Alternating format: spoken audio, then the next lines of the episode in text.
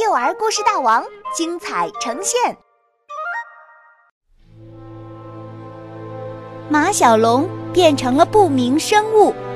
作者王云，杭州神采飞扬娱乐有限公司版权许可。上期故事说到，在一个古怪的星球上，马小龙和小伙伴们遭遇了一个黑影怪物。天一亮，他就神秘的消失了。别跑！马小龙一个箭步冲过去，却踩到了一个毛茸茸的东西。喵！低沉的声音又响了起来。马小龙低头一看，是一只猫，一只很怪的猫，因为它有一对尖尖的牙齿，一对蝙蝠的翅膀。和一根兔子的短尾巴，哪有什么黑影怪物？其实，就是这个怪物猫投在石头上的影子而已。怪物猫一下子失去了刚才的威风，钻到一块石头下面躲了起来。你是猫、蝙蝠还是兔子？马小龙问道。我是好奇博士制造出来的失败品。怪物猫说：“好奇博士正在秘密研制一种特殊的物种，这种物种拥有地球上所有动物的优点。好奇博士希望利用它们来控制地球。控制地球！”马小龙他们尖叫起来。嗯，所有试验失败的产品都会被他扔到无人小星球上，就和我一样。怪物猫忧伤地说：“这样，谁也不会发现他的秘密了。我们必须阻止他。”马小龙果断地说：“他的实验室在哪儿？”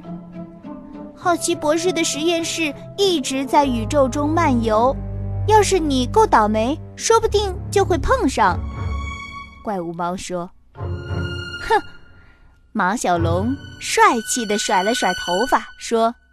我一定要让好奇博士尝尝我的厉害。无敌号刚离开怪物猫的黑色星球，马小龙就看见一个巨大的水母状飞行器朝他们飘过来。在靠近无敌号的一瞬间，水母头顶的一个红色按钮亮了起来。报告好奇博士，前方发现不明生物。这是幸运，还是倒霉呢？马小龙他们还没反应过来，眼前就出现一阵耀眼的强光，把他们吸入了一个圆形大厅里。报告好奇博士，不明生物已经捕获完毕，是否进行属性检测？圆形大厅屋顶上的红色按钮亮了起来，空中。落下四根机械臂，把马小龙和他的三个小伙伴抓了起来。嘎吱，圆形大厅旁的一扇小门打开了。好奇博士是个矮矮瘦瘦的小老头，他朝红色按钮点点头。一根机械臂抓着小毛驴阿呆，缓缓移动起来。咚，阿呆被扔进一个大玻璃罩子里。全身被扫描了一遍，红色按钮又亮了起来。报告博士，生物属性毛驴，性格属性书呆子。好奇博士摇摇头，阿呆被抓出来扔到了一旁。接着是小狸猫皮皮。报告博士，生物属性狸猫，性格属性捣蛋鬼。接下来是赛马小黑妞。报告博士，生物属性马，性格属性运动健将。最后是马小龙。这时，奇怪的事情发生了，那些扫描仪发出嘟嘟嘟的声音。过了好半天，红色按钮沮丧地说：“报告博士，这个不明生物。”无法检测属性。不明生物。